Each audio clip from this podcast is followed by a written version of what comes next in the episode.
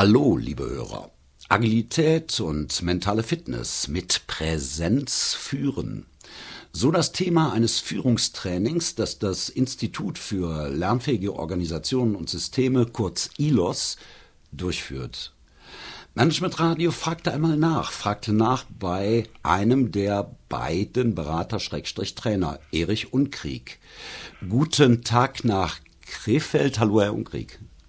Hallo, guten Tag nach Potsdam. Ich hoffe, das Wetter ist genauso schön wie hier. Ja, genauso dunkel wahrscheinlich. Ja, genau. Umso spannender unser Thema, denn die Frage gleich zu Beginn, was haben Agilität und mentale Fitness, was haben die beiden Themen mit Führung zu tun? Ja, das ist eine Frage, die wir auch oft gestellt bekommen. Und ich kann Ihnen nur sagen, aus meiner mehr als 30 Jahren dauernden Führungserfahrung weiß ich, dass Führung viel damit zu tun hat, dass die Mitarbeitenden sich mental fit fühlen.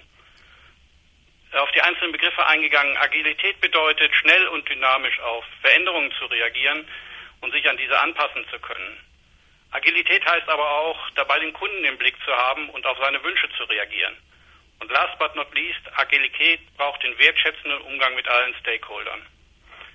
Dass eine solche agile Einstellung auch die mentale Fitness fördert, liegt auf der Hand, jedenfalls auf meiner. Und dass ich als Führungskraft das fördern kann oder behindern kann, dürfte klar sein. Interessant ist natürlich der Punkt Förderung. Fördern, was bedeutet das? Fördern heißt für mich, die Führungskraft muss in der Lage sein, ihre Mitarbeitenden ins Boot zu holen. Gleichzeitig situativ passend kreative und committete Lösungsansätze zu finden und auf Herausforderungen zu reagieren und diese Lösungsansätze auch darauf anzuwenden. Nur so kann sie ihren Verantwortungsbereich positiv beeinflussen. Und das wirkt sich auf die Performance und damit letztendlich auf den Erfolg der Mitarbeitenden, der Teams und die Zukunftsfähigkeit des gesamten Unternehmens aus. Zukunft, das eine. Wie sieht denn nach Ihrer Erfahrung die Realität derzeit aus? Naja, da müssen wir uns auch als Führungskräfte kritisch mal betrachten. Erfahrungsgemäß bringen uns schon manchmal die berechtigten Erwartungen vom Management, also von denen, die uns führen, aber die auch von uns Geführten, also unseren Mitarbeitern, in die eine oder andere schwierige Situation. Man weiß zwar als Führungskraft grundsätzlich, was getan werden müsste, aber man ist manchmal nicht bereit oder sieht sich aus welchen berechtigten oder unberechtigten Gründen auch immer nicht in der Lage, es auch zu tun. Beispielsweise lässt man sich durch den Druck, die eigenen Ziele zu erreichen und die Leistungskennzahlen, an denen man persönlich gemessen wird, zu erfüllen, von der eigentlichen Führungsaufgabe, also unseren Mitarbeitern, ablenken. Das hat zur Folge, dass die Führungskraft gegebenenfalls unrealistische Anforderungen an ihre Mitarbeitern stellt, mit unzureichenden Ressourcen oder Kapazitäten plant und so selbst zum Auslöser von negativem Stress im Verantwortungsbereich wird. Und das gefährdet am Ende des Tages die Motivation, das Engagement und das Commitment der Mitarbeitenden. Sorgt gegebenenfalls sogar für ungeplante Fluktuationen. Wir kennen das in Zeiten eines Nachfragemarktes und nicht mehr eines Anbietermarktes als Arbeitgeber. Ist das ein Problem und stellt so auch damit die langfristigen Ziele und Ergebnisse in Frage. Soweit, so gut oder so schlecht besser. Stimmt. Gibt es Kriterien oder Faktoren, auf die Führungskräfte achten sollten, um ihre Führungsfähigkeiten zu verbessern?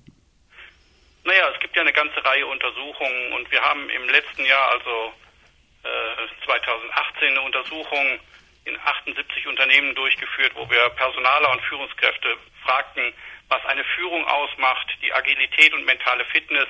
Wir verwenden hierfür den Begriff Resilienz, den Sie vielleicht auch kennen, bei den Mitarbeitern fördert.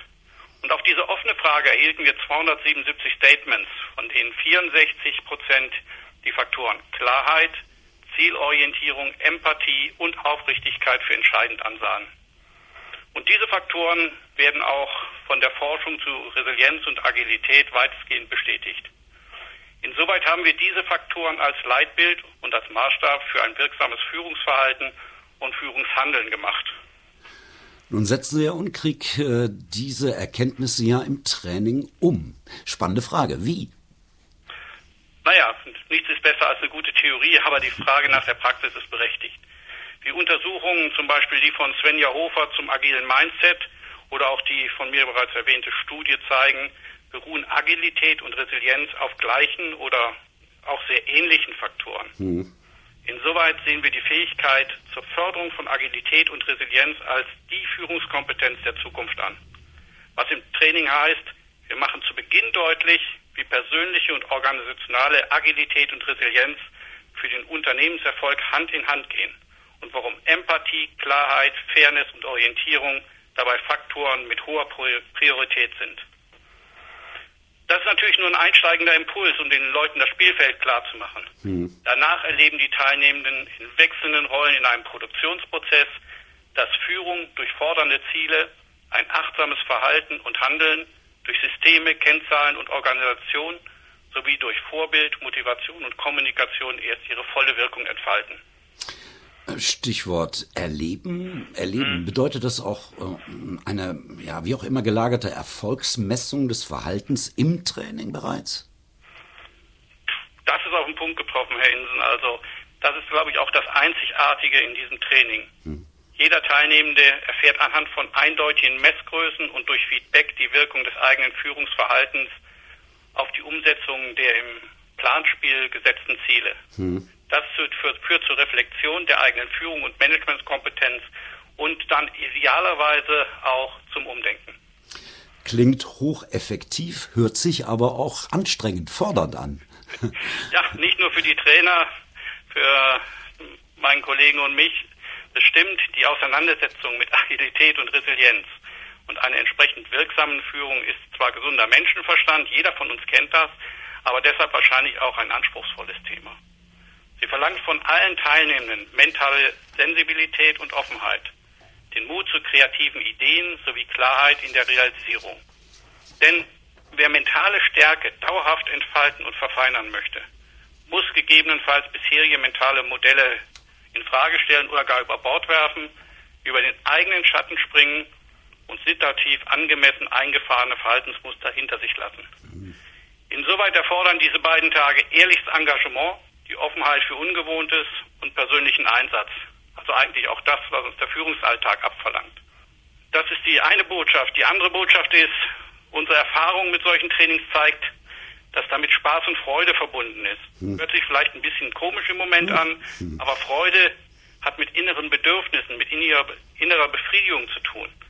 Letztere entsteht, so jedenfalls das Feedback aus solchen Trainings, wenn die Teilnehmenden ein leicht anwendbares Instrumentarium lernen und anwenden, um Situationen in ihrer Wirkung auf Menschen und deren Leistungen differenzierter einschätzen zu können.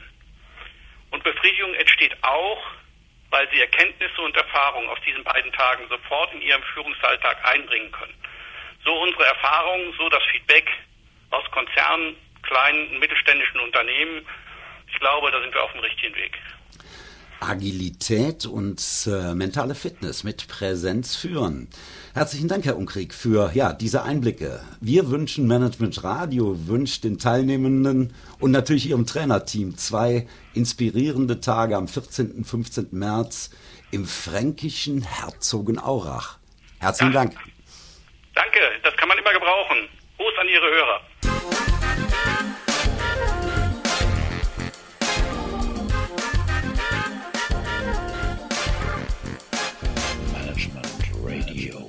Voice of management and social media. Enjoy.